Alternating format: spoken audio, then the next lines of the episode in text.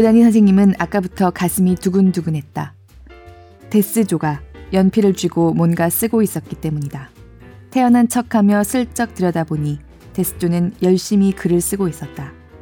고다니 선생님의 가슴이 더 세차게 쿵쿵 뛰었다.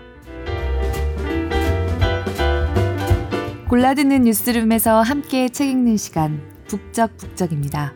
저는 권애리 기자입니다. 혹시 그런 책 있으신가요? 어렸을 때 읽었습니다. 너무 다시 읽고 간직을 하고 싶은데 줄거리 같은 건 어렴풋이 기억나지만 제목이나 작가는 모릅니다. 그런 책이 있으면 가끔 너무 애가 달죠. 가끔 온라인에서 보면요. 혹시 이 노래 아세요? 뭐 찾고 싶은데 따다딴 따다딴 이렇게 시작해요. 뭐 이 정도만 써놨는데 어 이거 아니에요? 그러면서 찾아주는 능력자들이 있습니다. 제게는 늘 그렇게 어딘가에 물어보고 싶었던 책. 그래서 가끔 친구들이랑 얘기하다가 이러이런 내용인데 혹시 알아? 얘기하면 아무도 몰라서 아, 이렇게 엄청나게 좋은 책을 정말 나만 아는 게 사실일까? 그런 책이 분명히 있었는데 했던 바로 그 소설이 실은 제가 읽었을 때와는 완전히 다른 제목으로 우리나라에서 2002년에 재출간돼서 수십 쇄를 찍었다는 걸 얼마 전에야 알게 됐습니다.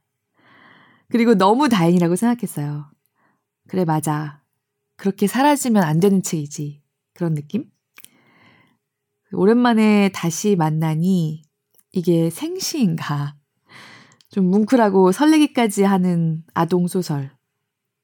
또는 지금 다시 읽어봐도 제가 아동이었던 시절 느꼈던 그 감동과 깊이가 훌쩍 더 커져서 다가오는 아동 소설을 빙자한 명작 어른 소설. 나는 선생님이 좋아요를 읽을 수 있어서 영광입니다. 이 책에 제 낭독이 누를 끼치지 않았으면 좋겠습니다. 제가 읽었을 때 이 책의 제목은 어른 학교 아이 학교였습니다. 에이브 88권 혹시 아시는 분이 있을지 모르겠는데요. 아시면 댓글 달아주세요. 메르헨 전집은 알아도 에이브 전집은 모르시는 분들이 많아서 자신이 좀 없습니다. 제게는 인생 전집입니다. 그 88권 중에 끝에서 두 번째, 87번째 책이었습니다. 도입부부터 읽어보겠습니다.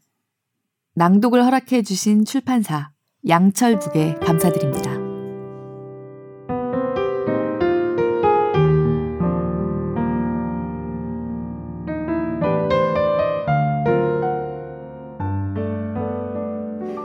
데스조의 이야기는 파리 이야기에서 시작된다. 고다니 후미 선생님은 데스존의 담임인데 결혼한 지 겨우 열흘밖에 되지 않았다. 대학을 졸업한 지도 얼마 안 되고 해서 고다니 선생님은 데스조의 행동에 기겁을 했다. 고다니 선생님은 교무실로 뛰어들어와 심하게 구역질을 했다. 그러고는 울음을 터뜨렸다. 깜짝 놀란 교감 선생님이 허겁지겁 교실로 달려가 보니 데스조가 흰 자위를 드러낸 채 뚫어지게 한 곳을 노려보고 있었다. 주위에서 아이들이 웅성거리고 있었다. 데스조의 발밑을 보고 처음에 교감 선생님은 무슨 먹음직스러운 과일이라도 떨어져 있는 줄 알았다. 그러나 그것을 들여다본 순간 무심결에 외마디 소리를 질렀다. 그것은 두 쪽으로 찢어진 개구리였다. 개구리는 아직도 꿈틀꿈틀 움직이고 있었다. 흩어진 내장이 마치 붉은 꽃 같았다. 교감 선생님은 한동안 붙박인 듯 서 있었지만 무서워서 울고 있는 여자아이가 있다는 사실을 깨닫고 어서 개구리를 치워야겠다고 생각했다. 그래서 데스조를 밀쳐냈다. 그러자 데스조는 왼발로 참 개구리를 또 짓뭉개 버렸다.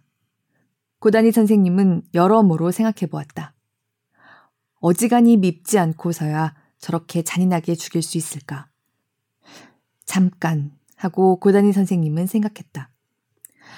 데스조는 학교 바로 뒤에 있는 쓰레기 처리장에 살고 있어. 당연히 파리도 많을 거야. 혹시 개구리 먹이를 잡다가 친구하고 싸운 게 아닐까? 고다니 선생님이 그렇게 짐작한 데는 그만한 사정이 있었다. 처리장에서 통학하는 아이들은 청소분이 넉마주인이 하며 놀림을 받아서 학교에서 곧잘 문제가 되곤 했던 것이다. 하지만 이해할 수 없어. 설사 그렇다 해도 개구리를 꼭 죽여야 했을까? 고단희 선생님은 개구리 먹이를 어디서 어떻게 구했는지 아이들에게 물어보았다. 그러자 쓰레기 처리장에 들어가서 파리를 잡았다는 아이가 둘 나왔다. 쓰레기 더미 위에서 네댓 마리를 잡았다는 아이와 처리장 안에 있는 어느 집 옆에서 병 속에 든 파리 13마리를 잡았다는 아이였는데 고단희 선생님은 병 속에 든 파리라는 말이 조금 이상하다 싶었지만 그때는 딱히 마음에 두지 않고 다음 질문으로 넘어갔다. 병 속에 든 파리 13마리를 잡았다는 건 확실히 이상하다. 병 속에 파리가 13마리나 있을 수 있을까? 물론 병이 아주 많아 병마다 파리를 조금씩 모았다고 생각할 수도 있지만 그렇더라도 어딘가 석연치 않다. 만약 고단희 선생님이 여기에 생각이 미쳐 이 이상한 이야기에 대해 조사했다면 사건의 진상을 그때 완전히 파악할 수 있었을 것이다. 두 아이는 데스조를 따라 처리장에 들어간 것은 아니라고 했다.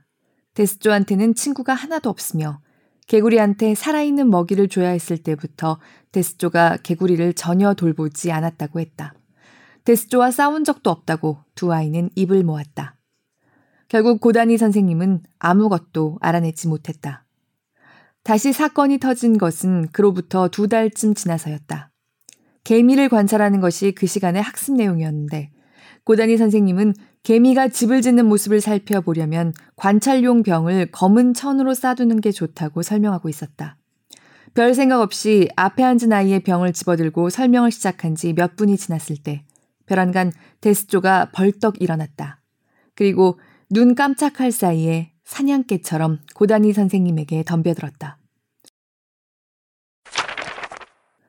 오후에 바쿠 할아버지가 학교에 찾아왔다. 바쿠 할아버지는 고단희 선생님에게 무언가 이야기를 하고 돌아갔다. 그때 고단희 선생님은 당혹스러운 표정을 지었다. 그리고 오랫동안 생각에 잠겨 있었다. 아이들이 집에 돌아가기만을 기다렸다는 듯 고다니 선생님은 수업이 끝나자마자 후미지가 입원해 있는 병원으로 달려갔다. 자고 있는 후미지를 깨워 두 달 전에 처리장에 들어가서 잡아온 파리가 병에 들어있던 것이냐고 물었다. 후미지는 조그만 목소리로 그렇다고 대답했다. 왜 병째 가져갔니? 그건 데스조의 것이었어. 하고 고다니 선생님은 조금 화난 목소리로 말했다. 중국산 잼병이라 모양이 특이해서 금방 알 수 있었대. 너 그 병을 개미 관찰용으로 썼지? 하고 고다니 선생님은 내쳐 물었다. 후미지는 부끄러운 듯이 잘못했다고 말했다. 그러자 고다니 선생님의 표정이 조금 누그러졌다. 병 속에 파리가 잔뜩 들어있기에 그냥 가져왔지만 데스조의 것인 줄은 몰랐어요. 하고 후미지가 대답했다. 고다니 선생님은 데스조에게 사과하라고 이르고는 자신도 뭔가 결심을 했다.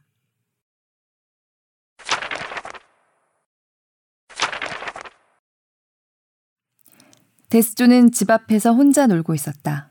놀고 있다고 생각한 것은 고다니 선생님의 착각이고 데스조는 쪼그리고 앉아 기치한테 꿰어 있는 벼룩을 잡고 있었다. 데스조, 고다니 선생님이 불렀다. 데스조는 고다니 선생님을 흘낏 쳐다보더니 다시 기치에게 눈을 돌렸다. 기미가 아다치 선생님의 머리 위로 기어오르던 생각이 언뜻 떠올라 쓸쓸한 마음이 들었다. 데스조는 언제쯤 내게 말을 해줄까 싶었다. 바쿠 할아버지를 찾아갔더니 마침 일을 끝내고 몸을 씻는 중이었다. 제 때문에 눈썹과 코털까지 새하얗다. 고다니 선생님을 보자 바쿠 할아버지는 어쩔 줄을 몰라 하며 허겁지겁 세수만 하고 셔츠를 입었다. 데스조, 고다니 선생님 오셨다. 바쿠 할아버지가 큰 소리로 외쳤다. 할아버지, 데스조 머리를 좀 감겨줘도 될까요? 고다니 선생님은 애써 밝은 목소리로 아무렇지 않은 듯이 말했다. 아이고, 바쿠 할아버지가 이상한 소리를 내며 나나 저 녀석이나 목욕하길 싫어해서 이거 죄송스럽습니다. 하고 나쁜 짓이라도 한 사람처럼 말했다. 고다니 선생님은 난처해져서 허둥지둥 말했다. 데스조, 선생님이 씻겨줄 테니까 목욕하자. 데스조는 땅만 내려다보고 있었다. 고다니 선생님은 개의치 않고 물을 데우기 시작했다. 부엌문을 통해 뒷곁으로 나가니 목욕하기에 딱 좋은 넓이의 시멘트 바닥이 있었다. 고다니 선생님이 그리로 대야를 내가려 하자 웬일인지 바쿠 할아버지가 몹시 당황스러워했다. 손수 대야를 들고 나가더니 구석에 놓여 있는 뭔가를 천막 같은 걸로 재빨리 덮었다. 뭐예요? 고다니 선생님이 묻자 바쿠 할아버지는 더욱더 당황하며 아무것도 아니라고 얼버무렸다. 화분 같은 것이겠거니 하고 고다니 선생님은 생각했다. 준비가 끝나자 데스조는 순순히 옷을 벗었다. 어쩔 수 없다는 듯이 대야에 들어가 묵묵히 아래를 보고 있었다. 데스조는 목욕탕에 혼자 가니? 친구랑 가니? 데스조의 친구는 누구야? 고다니 선생님은 더 이상 묻지 않기로 했다. 선생님도 목욕 싫어해. 선생님은 머리가 길어서 감으려면 한참 걸리거든? 아주 귀찮아. 데스조랑 똑같아. 데스조는 오독하니 책상 다리를 하고 앉아서 고다니 선생님한테 몸을 내맡기고 있었다. 바쿠 할아버지가 곁에 와서 말했다. 데스조는 좋겠다. 선생님 은혜를 잊지 말아라. 은혜는 그만두고 말이나 해주렴 하고 고다니 선생님은 생각했다. 어느새 데스조의 살갗에 분홍빛이 돌았다. 야, 데스조 미남이 됐네. 고다니 선생님이 데스조의 어깨를 툭 쳤지만 데스조는 살짝도 웃지 않았다. 대야에 더운 물을 버리려는데 고다니 선생님 발에 뭔가가 채였다. 데스조가 맨발로 달려가 그것을 주워 덮개 속으로 밀어넣었다. 병 같은 것이었다. 순간 세 사람 사이에 묘한 공기가 흘렀다. 데스조의 비밀이 밝혀진 것은 그로부터 사흘 뒤였다. 그 계기는 이랬다. 이 이야기는 당장의 고다니 선생님의 귀에 들어갔다. 고다니 선생님이 맨 먼저 떠올린 것은 개구리 사건이었다. 후미지는 병에 든 파리를 잡아왔다고 했는데 그렇다면 데스조가 기르던 파리를 병째 들고 왔다는 얘기다.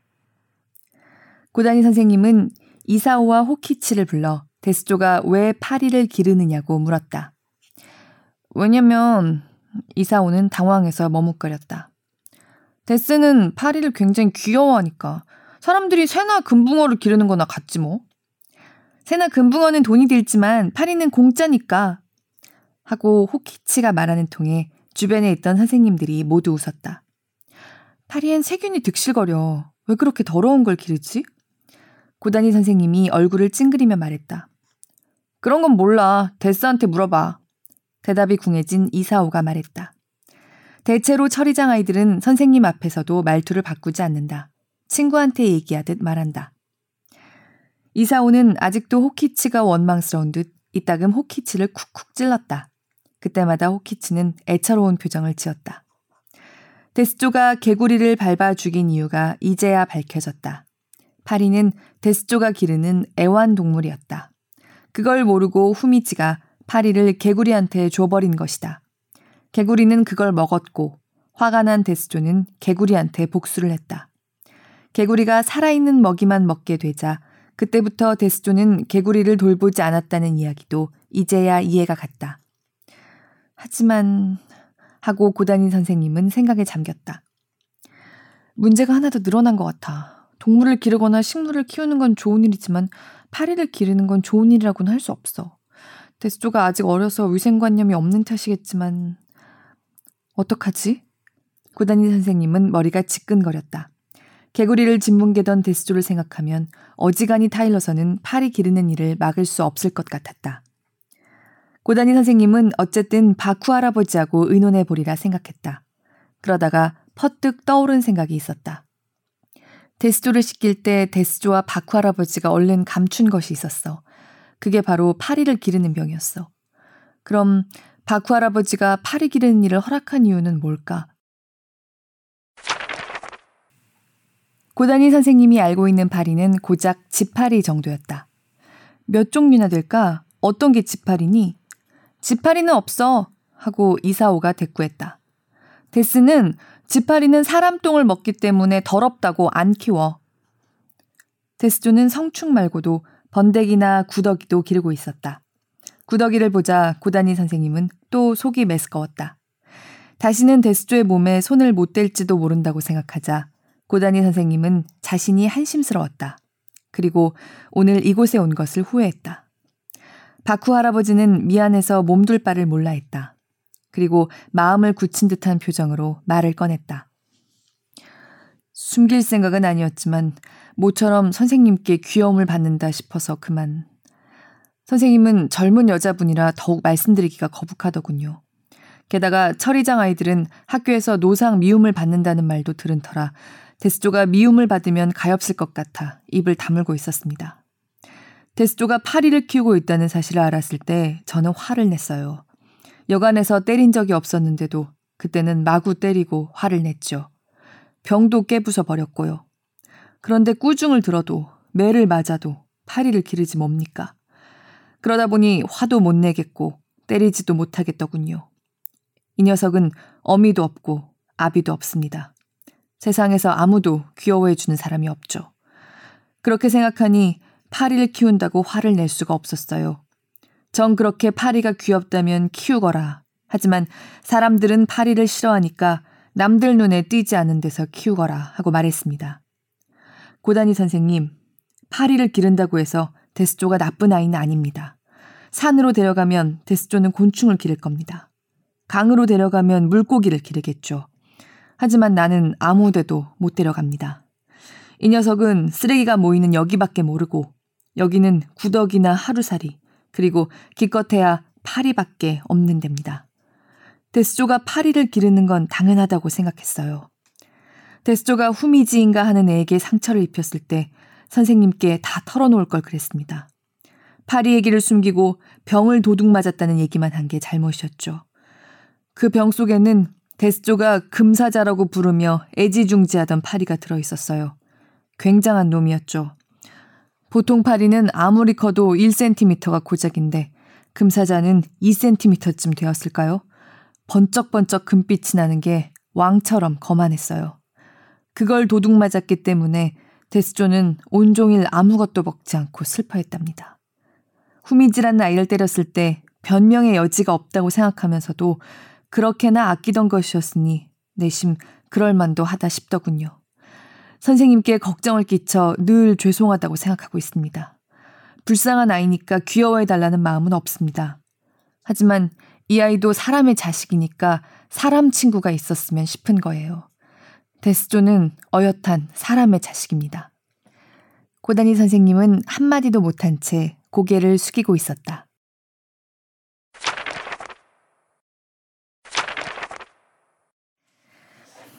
철이장 아이들과 이야기를 하고 있으면 고다니 선생님은 마음이 느긋해졌다. 아다치 선생님은 아니지만 나도 이따금씩 놀러와야지. 이렇게 수다를 떨다 보면 데스조도 언젠가는 마음을 열어줄지도 몰라. 다들 즐겁게 아이스크림을 핥아먹고 있었다. 고다니 선생님도 어린 시절로 돌아가 아이스크림 하나를 먹어치웠다. 아이들은 아직도 먹고 있는 중이다.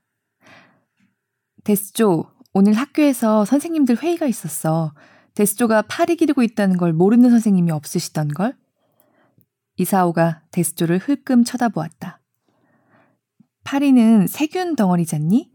선생님도 조사해 봤는데 이질이나 티푸스 같이 굉장히 무서운 병을 옮긴다는 거야.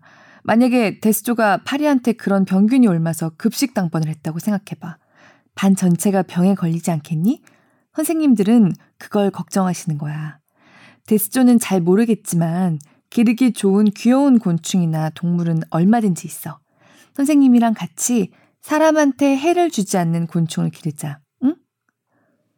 데스조가 갑자기 아이스크림을 먹지 않았다. 지금 이 동네에서는 파리나 모기 없애기 운동을 벌이고 되도록 많은 파리를 죽이는 약을 뿌리고 있어.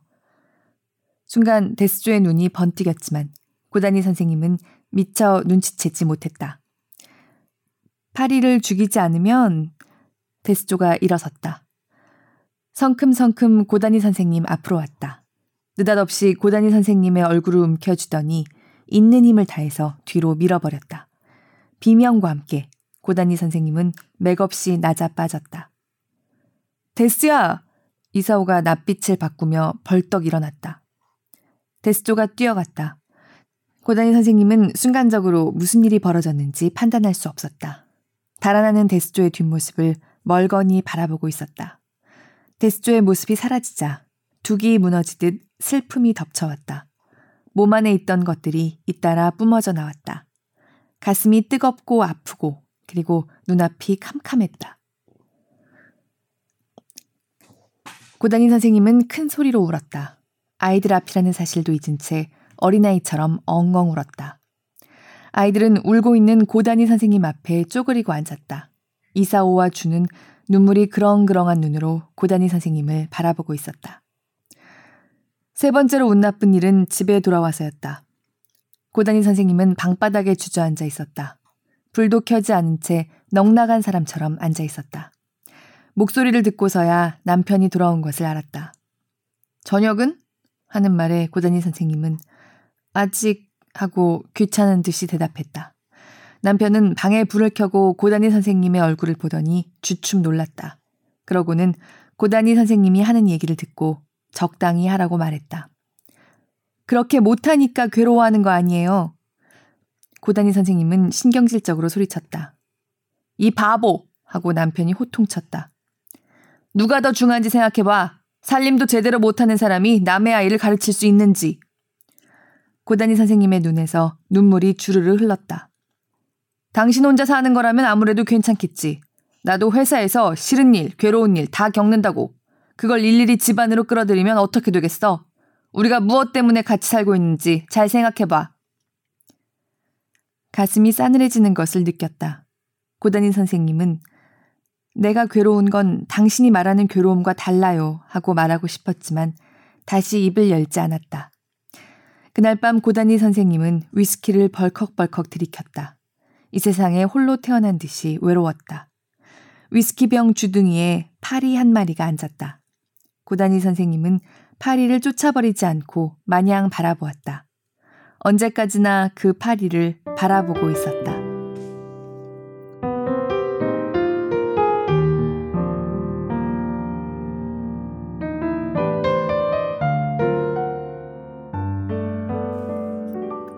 이 책의 주인공 중 하나인 고단희 선생님은 도입부에서 이제 갓 부임한 열정이 있지만 아직은 서투른 신임 교사입니다.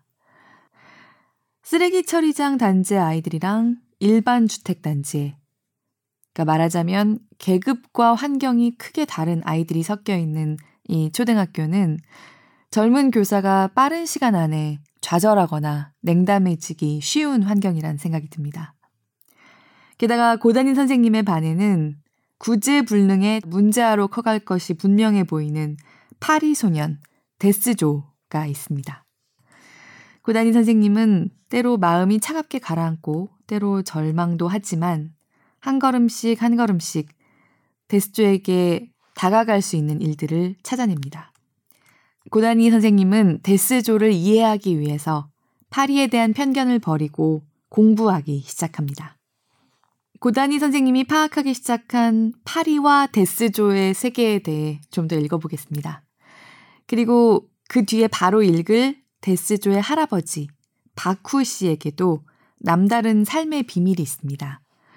이 소설은 미리 살짝 귀띔 드리자면 제가 여태까지 읽어본 일본 소설 가운데서 가장 한국 이야기가 많이 나오는 책이기도 합니다.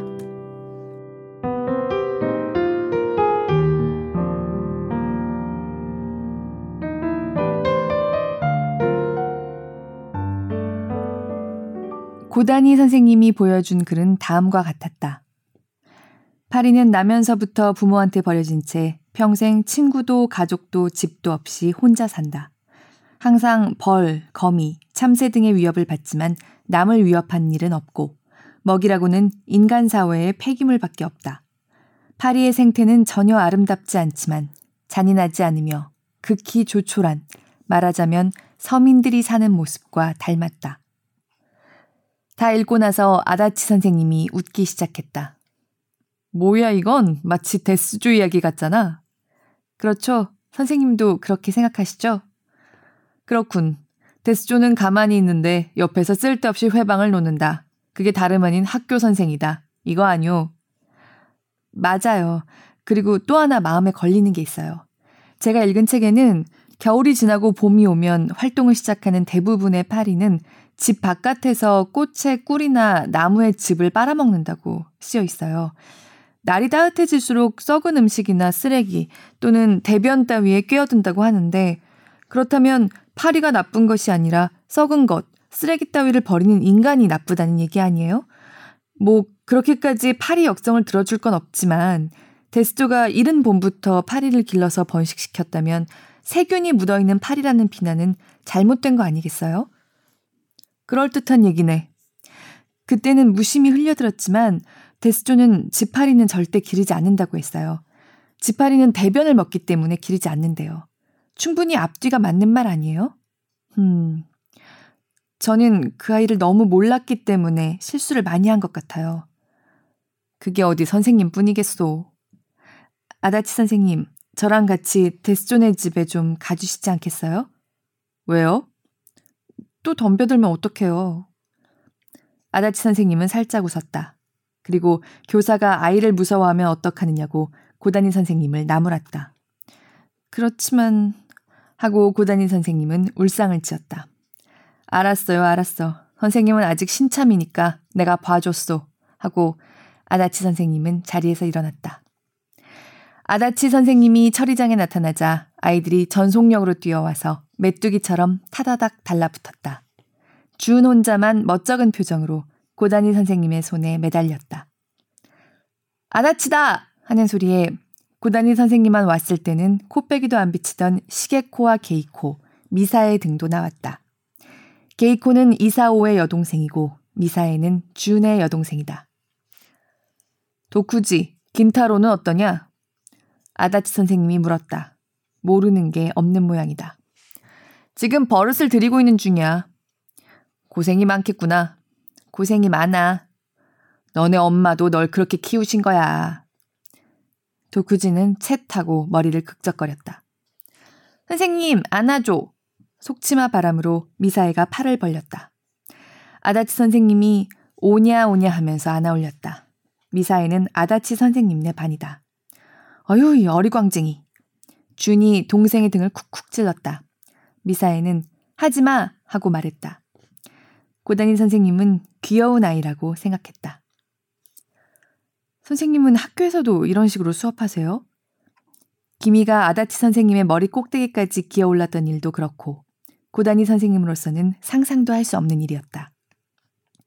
뭐 그런 셈이죠. 언제 수업하시는 것 좀 보여주세요. 좋아요, 언제든지.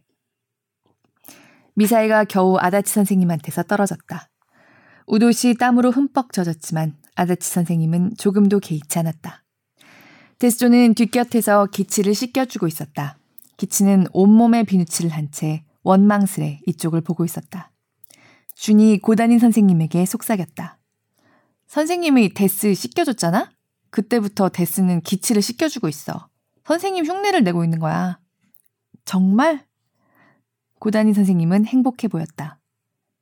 데스, 그렇게 하면 안 돼. 걔는 귀에 물이 들어가는 걸 싫어하거든. 이렇게 귀를 누르고 시켜봐. 옳지, 옳지. 아다치 선생님은 꼭 자기 일처럼 선뜻 데스조를 거들어 주었다. 그러고 보면 누구보다 사람한테 선입견을 갖고 있지 않은 건 아다치 선생님일지도 모른다고 고다니 선생님은 생각했다. 그 때문에 간혹 거칠게 보일 때가 있어서 남한테 비난을 받기도 하지만 두 사람이 함께 씻긴 덕분에 기치는 금세 말끔해졌다. 어때? 아주 깨끗해졌지? 기치는 얼빠진 눈으로 아다치 선생님 얼굴을 쳐다보고 있었다. 데스야, 네 친구 좀 보여줄래? 말보다 먼저 아다치 선생님은 파리 병을 보았다. 데스조는 딱딱하게 굳어 있었다. 경계의 빛이 역력했다. 야, 굉장한 걸. 대체 몇 종류야? 아다치 선생님은 하나, 둘, 셋 하고 세어나갔다. 데스야, 잠깐 이리 와봐. 아다치 선생님은 순식간에 데스조를 뒤에서 감싸 안아 무릎 위에 앉혔다. 데스야, 이 조그만 파리는 이름이 뭐냐? 데스조는 쭈뼛거렸다.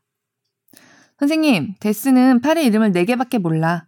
파리에 관한 건 뭐든 알지만 이름은 누가 가르쳐 주지 않으면 알 수 없으니까 깜깜해.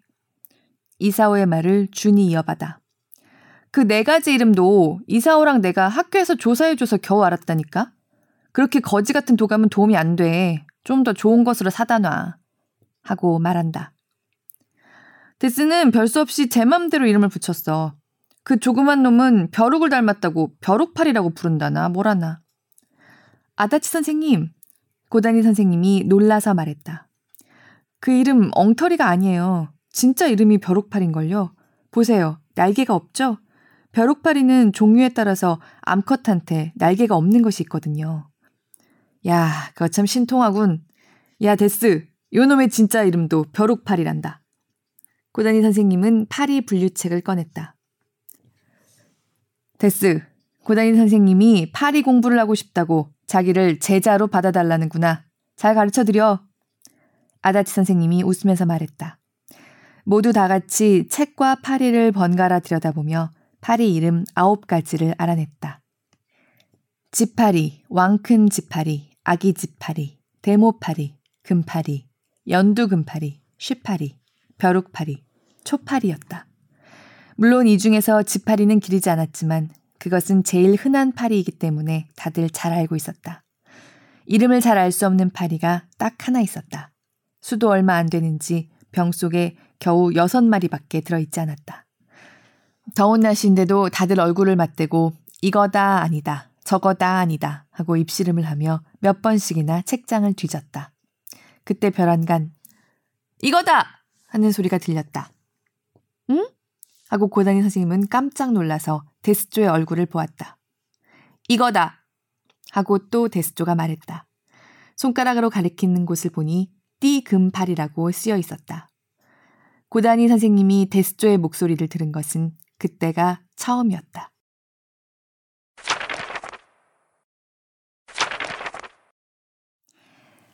할아버지는 젊었을 때 미남이셨겠어요. 선생님도 아까 제 말에 대한 답례를 하시는군요. 하지만 데스조도 참 잘생겼어요. 그래요? 바쿠 할아버지는 한층 더 기쁜 얼굴로 말했다. 데스조는 식사를 마치자마자 파리 그림을 그리고 있었다. 선생님한테 그 책을 받은 뒤로는 늘 저런답니다. 하지만 저는 기뻐요. 파리를 기르거나 기치한테서 벼룩이나 잡던 애가 그림을 그리고 글씨를 쓰게 되었으니 말이죠. 벽에는 데스조가 그린 파리 그림이 빽빽이 붙어 있다. 데스조 몇 장쯤 그렸을까? 데스조가 눈을 들어 벽에 붙인 그림을 보았다. 그것이 고다니 선생님의 물음에 대한 대답이었다. 선생님은 올해 몇 살이십니까? 박후 할아버지는 갑자기 고다니 선생님에게 나이를 물었다. 스물두 살인데 그건 왜 스물둘이라 그래요. 스물두 살이십니까? 박후 할아버지는 또다시 먼 곳을 바라본 듯한 눈으로 잠시 생각에 잠겼다. 스물두 살 때 저는 조선에 있었죠. 젊었을 때 한국에 계셨어요? 그 물음에는 대답하지 않고 할아버지는 잠시 멍하니 있었다. 선생님은 친구를 배신한 적이 있습니까? 바쿠 할아버지가 불쑥 말했다. 글쎄요, 사소한 일로는 어땠을지 모르지만 기억이 나지 않는데요. 그렇습니까? 어느새 바쿠 할아버지 얼굴에서 즐거운 표정이 사라지고 없었다. 저는 젊은 시절 도쿄에 있는 W 대학에 다녔죠. 고다니 선생님은 또 한 번 깜짝 놀랐다. 친구가 있었어요. 좋은 놈이었죠. 김용생이라는 조선 사람이었습니다. 내 평생 그렇게 훌륭한 사내는 본 적이 없답니다. 박후 할아버지는 옛일을 떠올리며 눈을 끔뻑거렸다. 그 무렵 조선은 일본의 식민지였습니다. 용생이는 불행한 조국의 역사를 공부하고 있었죠. 마침 그런 모임이 있어서 거기서 조국의 역사에 대해 공부하고 있었던 거예요. 폭탄을 던진 것도 사람을 죽인 것도 아니고 자기 나라 역사를 공부했다는 이유로 감옥에 가야 하는 이런 어처구니 없는 얘기가 어디 있겠습니까, 선생님. 박후 할아버지는 얼굴이 고통스레 일그러졌다. 김용생은 감옥에 갇혔습니다. 친구라는 이유만으로 나까지 끌려갔죠. 고다니 선생님은 가슴이 아파왔다. 고문이라는 걸 아십니까, 선생님? 인간은 못하는 짓이 없어요. 악마가 되라고 하면 당장에 악마가 될 수도 있더군요. 그들은 용생이가 공부하던 모임의 회원 이름을 대라며 나를 고문했어요. 천장에 매달고는 대나무 칼로 때리더군요. 그런 짓은 사무라이 시대나 있던 것인 줄 알았는데 웬걸요. 나도 한창 젊은 나이라 말대답을 한 탓에 초주검이 되고 말았죠. 저항할 수 있었던 것은 잠깐이었고 손톱 밑을 송곳으로 찔리고 뜨거운 물세례를 받는 사이에 몸도 마음도 녹초가 돼버렸습니다. 고다니 선생님은 몸이 떨리는 것을 참느라고 애를 먹었다. 일본 사람이니까 그 정도로 끝났지. 조선 사람한테는 더 심했다는 소리를 들으니 용생이 생각이 나서 가슴이 아팠어요. 애써 견디고 있자니 용생이 어머니가 면회를 와서 더 이상 고문을 받다가는 목숨을 잃을지도 모르니까 나더러 자백을 하라며 우시는 겁니다. 용생이는 죽어도 입을 열 것 같지 않으니 대신 자백해 달라고. 그리고 한두 해만 감옥살이를 하고 나면 다시 자유의 몸이 될 수 있지 않겠냐면서 우시는 거였어요. 옳은 말이다. 여기서 죽는다면 무슨 소용인가. 내가 받은 고문을 생각해 보면 고문받다가 충분히 죽을 수 있다. 그렇게 생각하고 나는 자백하고 말았죠. 그래서 친구분은 살아났어요? 고다니 선생님은 숨가쁘게 물었다. 아닙니다. 하고 바쿠 할아버지는 마른 침을 꿀꺽 삼켰다. 그는 붉은 물감을 뒤집어 쓴 감자 같은 얼굴로 말도 못하게 된 채 집으로 돌아왔습니다. 다시는 함께 얘기할 수도 없고, 함께 술을 마실 수도 없고, 함께 첼로도 켤 수 없는 몸이 되어 돌아온 거예요. 용생이 어머니도 훌륭한 분이었어요. 그때는 눈물 한 방울 보이지 않으셨습니다. 나를 원망하지 않는다고 그 대신 용생이 목까지 살아달라며 나를 용서해 주셨습니다. 나는 조선과 조선 사람들을 마음으로부터 존경하고 있습니다. 김용생과 그 어머니를 낳은 나라니까요. 그 무렵 일본은 조선 사람들을 벌레만도 못하게 여기고 있었지만 나는 그런 일본인들을 보며 멍청이들 머지않아 호되게 당할걸 마음속으로 생각하고 있었어요. 김용생이 죽자 공부 생각이 눈꽃만큼도 없어지더군요. 김영생의 혼에 이끌렸는지 나는 조선으로 건너갔습니다. 동양 척식회사라는 곳에서 사원을 모집하기에 무슨 회사인지 알아보지도 않고 그저 조선에 갈 수 있다. 조선에서 일할 수 있다는 생각만으로 지원을 했지 뭡니까. 그때 나는 조금이라도 속죄를 해야겠다고 생각했던가 봐요. 고다니 선생님은 몸을 굳힌 채 듣고 있었다. 몸을 살짝 움직이는 것도 죄스럽게 여겨졌다. 나는 그 회사에서 측량과에 배치되었어요. 얼마 뒤에 그 과가 무엇을 하는 곳인지 알게 됐죠. 난 일본 사람의 교활함에 놀라버렸다니까요. 다름 아니라 조선 사람을 속여서 그들의 땅을 가로채는 곳이지 뭡니까. 그 당시 조선 농민 중에는 글을 모르는 사람이 많았는데 그런 사람한테 터무니없이 어려운 신고서를 쓰게 했다. 이 말씀이에요. 당연한 일이지만 농민들은 거의 아무것도 쓰지 못했죠. 그러면 소유자 불명 토지라고 해서 몰수해 버리는 거예요. 그런 땅을 거의 공짜나 다름없는 헐값으로 불화받아서 일본 이민자들한테 파는 일을 그 회사가 맡아서 했는데 나중에는 아예 조선 농민들을 속이는 일까지 도맡아서 했죠. 나는 그런 속임수를 알아차리자 오히려 그 회사에 들어가길 잘했다 싶었습니다. 바쿠 할아버지는 거기에서 입을 다물었다. 왜요? 하고 고다니 선생님이 물었다. 저는 조선 사람 편에 서서 몰 수당하는 땅을 조금이라도 줄여주고 싶었어요. 하지만 그건 아니한 생각이었죠. 석 달쯤 뒤에 저는 헌병대에 끌려갔습니다. 그땐 정말로 신을 저주했습니다. 겨우 석 달이었지만 조선 사람 편에서 일하다 보니 자연스레 조선의 독립운동가 두세 명을 알게 되더란 말씀이에요.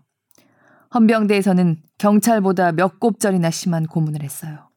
선생님 같은 젊은 여자분은 말만 들어도 까무러칠 겁니다. 저는 끔찍할 뿐 아니라 남한테 말 못할 수치스러운 고문까지 받았습니다. 몸보다 마음이 먼저 갈갈이 찢기고 말았죠. 박 할아버지는 그때의 고통이 되살아나는지 눈을 지그시 감았다. 고다니 선생님은 마음속으로 비명을 질렀다. 인간은 너무나 나약한 존재예요. 저는 겨우 사흘 만에 낱낱이 불어버렸습니다. 이틀쯤 뒤에 헌병이 저한테 그 결과를 보여줬어요. 글쎄, 한 열두세 채쯤 되었을까요? 집은 흔적도 없이 타버리고 시커멓게 탄 시체가 여기저기 나뒹굴고 있더군요. 작은 시체도 있었으니까 여자와 아이들까지 가차없이 죽여버린 모양이었어요. 아까 인간이란 쉽게 악마가 될 수 있다고 했는데 그건 제 자신을 두고 한 말이었습니다. 그 시체를 보고 큰일을 저질렀다는 생각보다는 이젠 살았구나 하고 기쁨이 솟구치더란 말입니다. 난 용생이한테 어떻게 용서를 빌어야 할까요? 용생이 어머님한테 뭐라고 사죄해야 할까요? 바쿠 할아버지는 눈물을 참고 있는 것 같았다. 인간은 한 번 못 쓰게 되면 걷잡을 수 없이 나락으로 떨어지죠. 입 다물고 있으면 누가 알겠냐 싶더군요.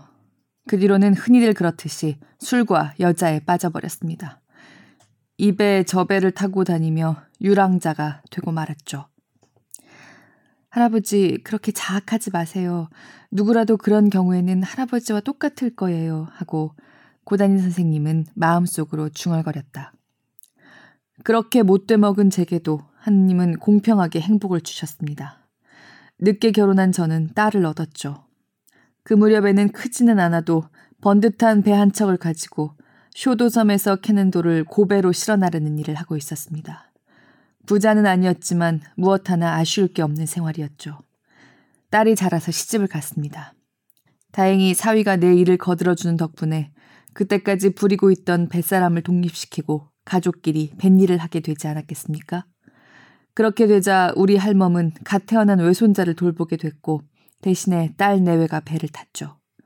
그런데 하필 그날은 할멈이 고배에 볼 일이 있어서 갓난아이를 옆집에 맡기고 내 식구가 몽땅 출항했습니다. 떠날 때는 멀쩡하던 날씨가 아와지 섬에 가까워질 무렵부터 갑자기 사나워지지 뭡니까? 뱃놈이란 날씨에 민감하기 때문에 좀처럼 그런 실수를 하지 않는 법인데 그날따라 예감이 들어맞지 않았던 거죠. 배는 바다 밑으로 쑥 가라앉고 말았습니다. 돌을 싣고 있었기 때문에 꼭 그런 느낌이었죠. 눈 깜짝할 사이였어요. 손쓸 틈도 없더군요. 사위는 헤엄을 칠 줄 알았는데도 바다에 빠질 때 머리를 부딪힌 모양이었어요. 고다니 선생님은 데스조를 살짝 보았다. 데스조는 무심히 그림을 그리고 있었다. 과거에 대한 죄값이 그렇게 돌아왔다고 생각하실 테지만 선생님, 그건 달라요. 그렇게 생각한다면 용생이나 용생이 어머님, 그리고 조선 사람들에게 너무 죄송스러워요. 원한으로 따진다면 저는 조선 사람들의 원한을 사서 온몸이 구멍투성이가 되었을 겁니다. 용생이 어머님은 내 죄를 용서하는 대신 아들 목까지 살아달라고 말씀하셨습니다. 지금 여기서 살아나지 못한다면 김용생을 세 번씩이나 배신하는 꼴이다. 저는 그렇게 생각하고 이를 악물었답니다. 고단희 선생님은 뜨거운 것이 치밀어 오르는 것을 느꼈다. 선생님을 울려서 죄송합니다. 술 내기를 하셨다가 그만 죄송합니다. 고단희 선생님은 아니요 하고 말했다. 할아버지 얼굴이 고우신 까닭을 알았어요. 눈매가 곱디 고운 이유도 알았고요. 바쿠 할아버지는 벽장에서 커다란 꾸러미를 꺼내왔다. 종이로 꼼꼼하게 싼 꾸러미였다. 속에서 첼로가 나왔다. 김용생의 첼로입니다. 용생이와 나는 첼로 연주를 아주 좋아했죠. 그러면서 바쿠 할아버지는 첼로를 사랑스럽게 어루만졌다. 할아버진 지금도 첼로를 켜시나요? 아니요, 켜지 않습니다. 이제 곧 용생이하고 같이 켜야죠. 그때까지 이 첼로를 잘 보관해 둬야겠죠. 고다니 선생님은 조용히 고개를 끄덕였다.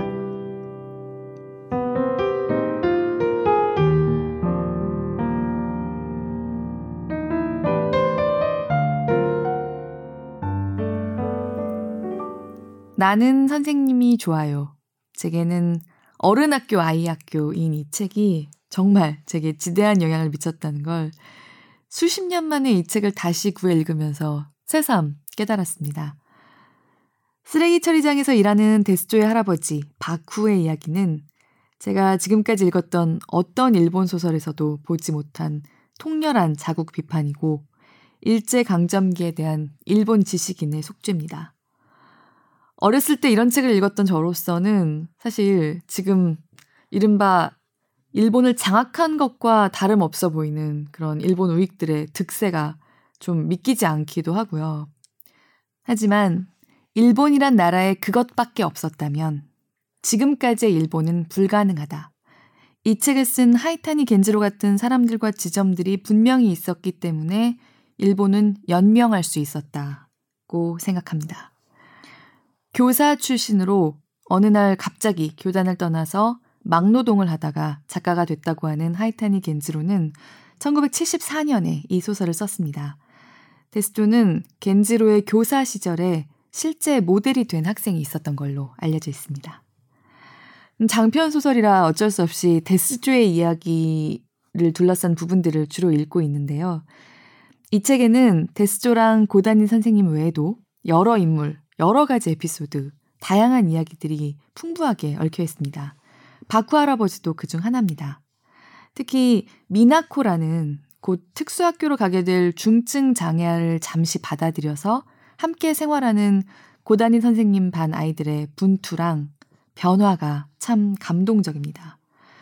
정말 더 많은 분들과 조금이라도 더 나누고 싶은 소설인데 혹시 관심이 있으시면 한번 찾아 읽어보셔도 좋을 것 같아요. 고다니 선생님이 미나코를 받아들이면서 겪게 되는 학내외의 갈등도 굉장히 입체적이고 첨예하게 그려져 있습니다.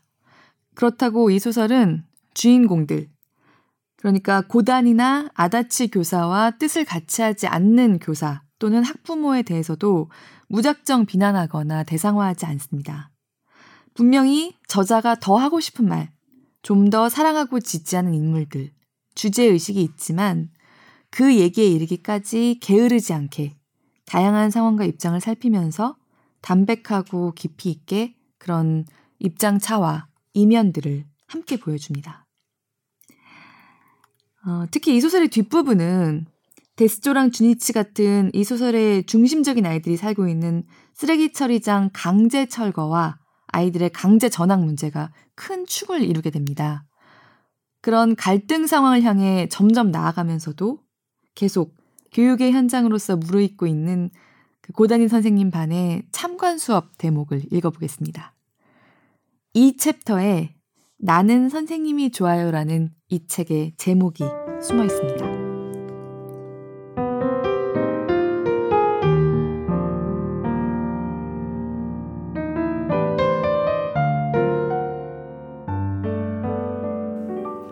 고단희 선생님은 칠판에 무엇 이라고 썼다. 오늘 글쓰기 제목은 무엇입니다. 무엇이 뭐예요? 가스이치가 큰 소리로 물었다. 뭔지 모르니까 무엇이지. 고단인 선생님이 진지한 얼굴로 말하자 다들 와하하 웃었다. 오늘은 고단인 선생님 반에서 연구 수업을 하는 날이다. 뒤에 선생님들이 여럿 서 있었다. 선생님이 되고 나서 처음으로 자기 수업을 남한테 보여주는 것이다. 때문에 긴장해서 잔뜩 굳어 있었다. 아다치 선생님처럼 느긋할 수 없었다. 자, 여러분, 원고지에 무엇이라고 쓰세요. 그리고 고다니 선생님이 커다란 물건을 들고 왔습니다. 라고 쓰세요. 여기까지는 모두 똑같이 쓰는 거예요. 그다음부터는 마음대로 쓰세요. 생각한 대로 말이에요. 알겠죠? 고다니 선생님은 그렇게 말하고는 일단 복도로 나갔다. 그러더니 하얀 보자기로 싸맨 가로 세로 1미터쯤 되는 큼직한 물건을 들고 낑낑거리며 교실로 들어왔다. 와, 크다! 아이들이 말했다. 크죠? 자, 무엇일까요? 텔레비전! 하고 가스이치가 소리쳤다. 난로! 아니야, 선풍기야! 아이들은 저마다 한마디씩 했다. 그럼 여러분이 각자 생각한 대로 쓰세요. 왜 그렇게 생각하는지도 함께 쓰면 더 좋은 글이 될 거예요. 다들 열심히 쓰고 있다. 데스조만 그 상자를 노려보고 있다. 주니치, 지금 쓴 것을 읽어보세요. 처음부터요. 주니치가 일어섰다. 고다니 선생님이 커다란 물건을 들고 왔습니다. 나는 그게 무엇일까 생각했습니다. 모두들 텔레비전이니 난로니 여러 가지 말을 했습니다. 나는 텔레비전일지도 모른다고 생각했지만 너무 빨리 말했다가 틀리면 손해니까 모르겠다고 썼습니다. 뒤에 서서 구경하던 선생님들은 쿡쿡 웃음을 터뜨렸다. 고다니 선생님도 주니치다운 글이라고 생각했다. 그럼 이 보자기를 풀어보겠어요? 흰 보자기를 푸니까 속에서 컬러 텔레비전 상자가 나왔다. 거봐, 텔레비전이잖아. 내 말이 맞았어. 가스이치가 좋아한다. 자, 계속 써주세요. 조금 있다가 고단인 선생님이 이번에는 가스이치를 지명했다. 가스이치, 방금 쓴 부분만 읽어보세요. 역시 텔레비전이다. 내가 단번에 알아맞혔다. 나는 자랑스럽다. 뽐내고 싶은 기분이다. 주니치는 고개를 갸웃거리고 있다. 데스조는 여전히 상자를 노려보고 있다. 그럼 다음으로 넘어갑니다. 고단인 선생님이 텔레비전 상자를 찢었다. 그러자 그 속에서 또 다른 상자가 나왔다. 그 상자에는 귤 그림이 찍혀 있었다.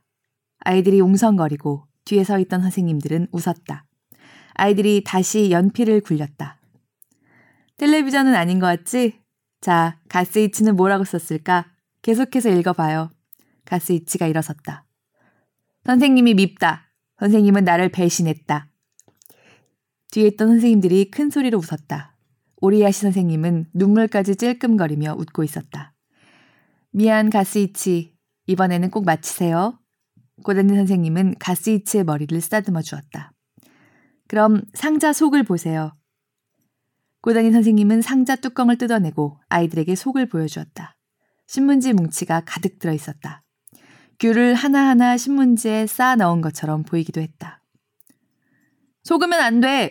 하고 주니치가 큰 소리로 말했다. 그래요. 속으면 안 되니까 잘 생각해서 쓰세요. 아이들은 저마다 열심이다. 한눈 파는 아이가 하나도 없다. 뒤에서 보고 있던 아다치 선생님은 이 반도 많이 변했군 생각했다. 자, 이번엔 미치코가 읽어볼까요? 네. 나는 사과라고 생각했습니다. 둥근 것이 신문지에 쌓여 있으니까 사과라고 생각했습니다. 왜 귤이 아니냐 하면 선생님의 눈을 쳐다보고 있으면 선생님이 거짓말하고 있다는 것을 알 수 있기 때문입니다. 고단희 선생님은 신문지 뭉치를 드러냈다. 그냥 신문지만 뭉쳐놓은 것이었다. 귤 상자 안에서는 케이크 상자 4개가 나왔다. 아이들은 또다시 웅성거리기 시작했다. 케이크요, 선생님? 글쎄, 하고 고단희 선생님이 대답했다. 모두 같은 것이 들어있나요? 대루에가 묻자 고단인 선생님은 그렇다고 대답했다. 선생님이 좀 얄밉죠? 겉만 보고 속에 뭐가 들어있는지 알아맞히라고 하니까. 그래서 선생님도 반성했어요. 자, 이번엔 소리를 들려드리죠. 어떤 소리가 나는지 잘 들어보세요. 그렇게 말하고 고단인 선생님은 상자를 흔들었다. 사각사각 하는 소리가 났다. 네 개의 상자에서 모두 같은 소리가 났다. 알았다! 하고 다케시가 말했다. 알았다! 알았다! 여기저기서 목소리가 일었다. 그렇게 쉽게 알았어요? 틀림없이 그거예요. 하고 다케시는 가슴을 펴고 대답했다. 좋아요. 그럼 쓰세요. 말이 떨어지기도 전에 연필을 놀린 아이도 있었다. 고단인 선생님은 기막힌 수업을 생각해낸 것이다. 이런 식으로 글을 쓴다면 자기도 모르는 사이에 글을 많이 쓰게 될 것이다. 아이들은 순간순간 긴장하고 있으니까 틀림없이 좋은 글을 쓰게 될 것이다. 자, 그럼 다케시가 읽어보세요. 선생님은 우리를 속이려고 고생하고 있다. 하지만 소리를 들려주셨기 때문에 나는 단번에 알았다. 나는 마음속으로 짠짠하고 소리쳤다. 상자 속에 들어있는 것은 과자 아니면 종이에 싼 사탕이다. 그런 소리가 났으니까 보나마나다. 선생님은 우리를 속인 것을 사과하는 뜻으로 마지막에 과자를 주시려는 거다. 역시 고단희 선생님은 좋은 선생님이다. 나는 마음속으로 야호 하고 소리쳤다. 또 뒤에서 선생님들이 웃었다. 고단희 선생님도 웃었다. 그래, 다들 알았다고 하더니 과자라고 생각했군요. 선생님, 그럼 아니에요? 다케시가 비장한 얼굴로 물었다. 음, 글쎄요. 과자죠? 하나, 둘, 셋 하면 여는 거예요. 자, 준비됐죠? 하나, 둘, 셋! 아이들은 눈앞이 아찔한 기분으로 보물상자를 열었다. 일제히 환호성이 올랐다. 기운차게 움직이는 새빨간 가재가 아이들 눈에 확 들어온 것이다. 고단희 선생님은 잠시 아이들이 마음껏 떠들도록 내버려 두었다. 여러분에게 한 마리씩 나누어 주겠습니다. 소중하게 기르세요. 야오! 하고 다케시가 맘껏 큰 소리로 외쳤다. 다행히 고단인 선생님은 아이들한테 몰매를 맞지 않아도 될 것 같았다. 자, 이쪽을 보세요. 하고 고단인 선생님이 말했다. 마지막으로 힘을 냅시다. 지금까지 여러분의 마음이 제일 두근거렸던 때가 상자 속을 보기 전과 상자 속의 물건이 무엇인지 알았을 때였죠? 자, 여러분이 쓴 글 마지막 부분에 그때의 느낌을 그대로 적어보세요. 네! 하고 아이들은 다 같이 힘차게 대답하고는 모두 책상을 마주했다. 뒤에서 보고 있던 선생님들은 아주 감탄했다. 대개 1학년들은 간단한 문장도 좀처럼 쓰지 못한다. 자, 글을 써보세요 한다고 해서 모든 학생이 연필을 든다는 것도 상상하기 어렵다. 교실 뒤쪽에는 아이들의 일기장이 많이 놓여 있었다. 하나같이 손때가 묻어 너덜거렸는데 아이들과 고단인 선생님이 한 권의 일기장에 얼마나 많은 노력을 기울였는지 말해주는 것이었다. 오다 선생님은 이 수업이 시작되기 전에 교실에 와서 그 일기장을 읽어보았다. 그리고 사토루라는 아이의 일기를 읽고 크게 감동했다. 그리고 이 학급 아이들이 술술 글을 쓸 수 있는 비밀이 바로 이것이구나 생각했다. 2학기 중간쯤부터 날마다 일기를 쓰게 되었습니다. 아침 일찍 학교에 와서 선생님께 일기를 보여드렸습니다. 아침 일찍 일어나는 것은 힘듭니다. 일기를 쓰기 시작하면서부터 나는 놀 시간이 없어졌습니다. 조금만 쓰면 더 이상 쓸 게 없어서 선생님께 좀 더 노력하라는 말을 들었습니다. 다음 날은 전날보다 두 줄 더 많이 쓰고 끝이었습니다. 맨 끝에 나는 일기를 쓰기 싫다고 썼더니 선생님께서는 이렇게 써주셨습니다. 사토루, 일기 쓰기가 싫다고 정직하게 쓴 것은 잘한 거예요. 하지만 지금 고생하면 나중에는 꼭 잘했구나 생각하게 돼요. 고생이란 좋은 거죠. 더 많이 고생해서 사토루의 머리를 좋게 만드세요. 글을 쓴다는 것은 힘든 일이죠. 선생님도 하룻밤 글을 쓰고 나면 이가 와들와들 떨립니다.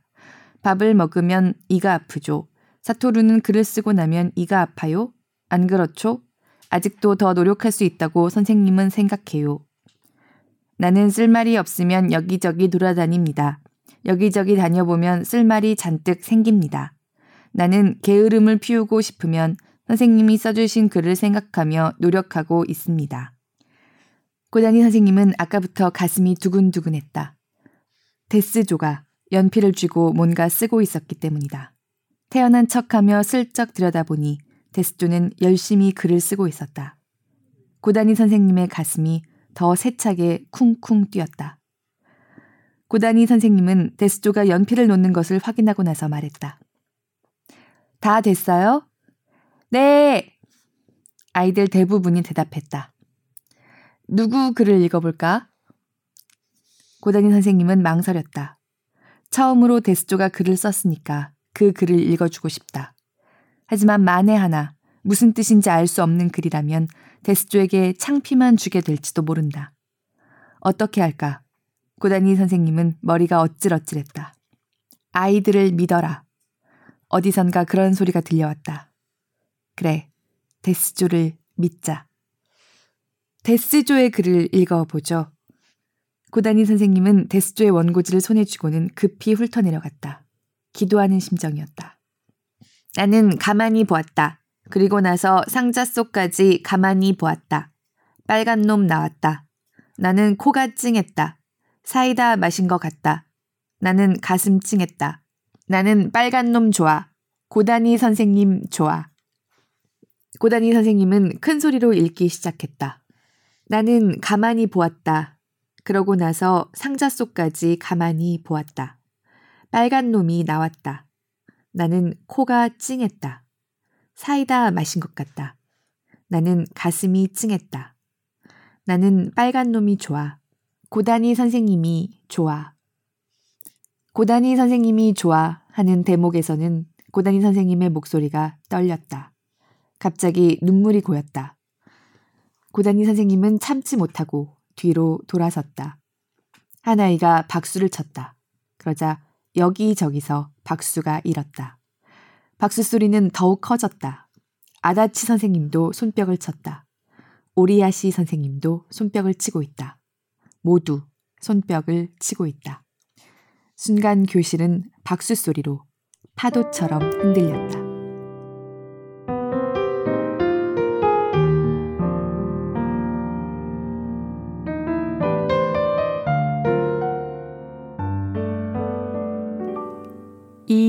소설을 읽지 못한 지 수십 년이 됐지만 늘 가슴에 박혀있던 대목이 있습니다. 여러 대목이 그렇지만요. 그 나이를 먹고 어른이 되면서도 가장 또렷하게 남아 있었던 것은 지금부터 읽을 대목입니다. 이 대목은 아다치 선생님이 얘기합니다.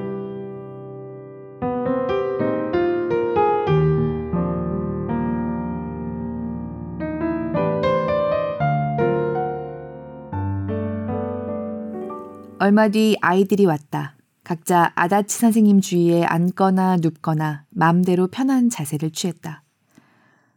추운데 하고 아다치 선생님이 나무라듯이 말했다. 저녁을 막 먹어서 괜찮...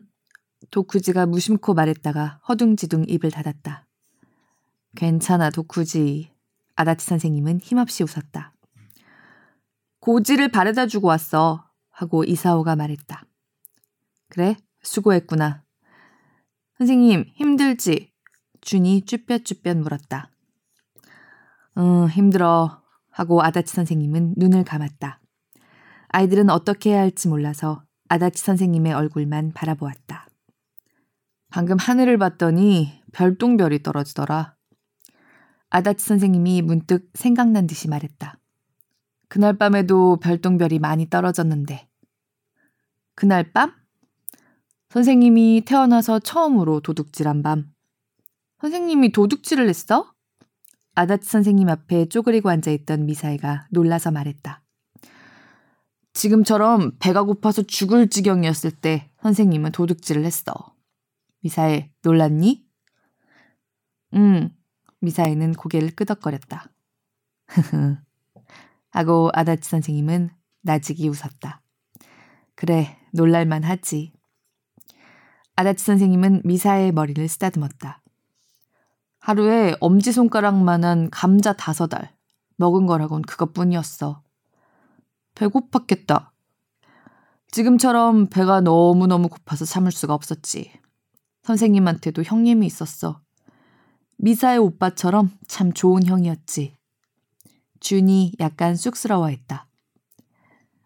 선생님은 형하고 둘이서 도둑질을 하러 갔어. 몰래 창고에 숨어들어 콩이랑 옥수수랑 훔쳤어.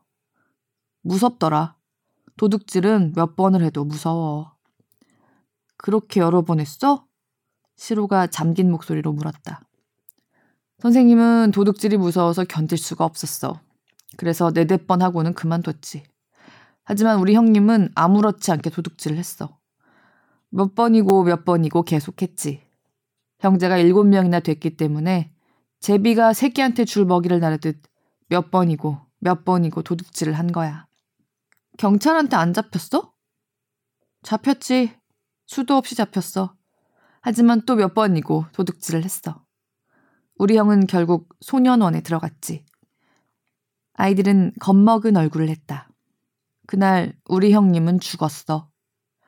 아다치 선생님이 너무나 간단히 말해버렸기 때문에 아이들은 한동안 그 말뜻을 이해하지 못했다. 우리 형은 미사의 오빠처럼 책 읽는 걸 좋아했어. 형이 죽었을 때 주머니 속에는 너덜너덜해진 짙은 동물기 문고판이 들어있었어. 몇 번이고 읽었던 모양이야.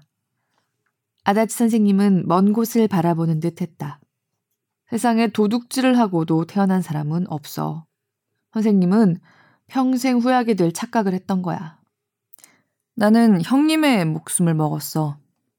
나는 형의 목숨을 먹고 자랐어. 아이들은 조용했다. 나뿐만 아니야.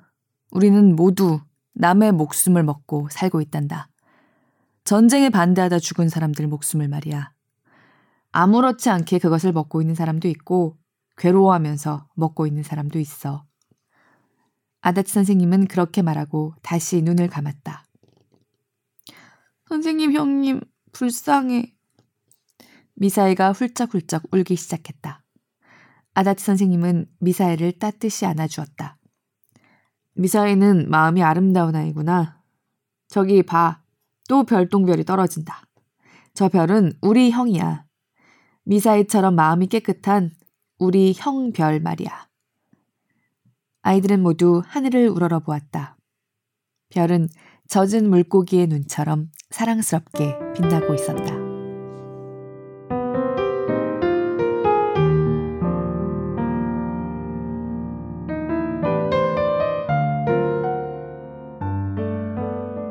모든 사람은 다른 사람의 목숨을 먹고 자란다.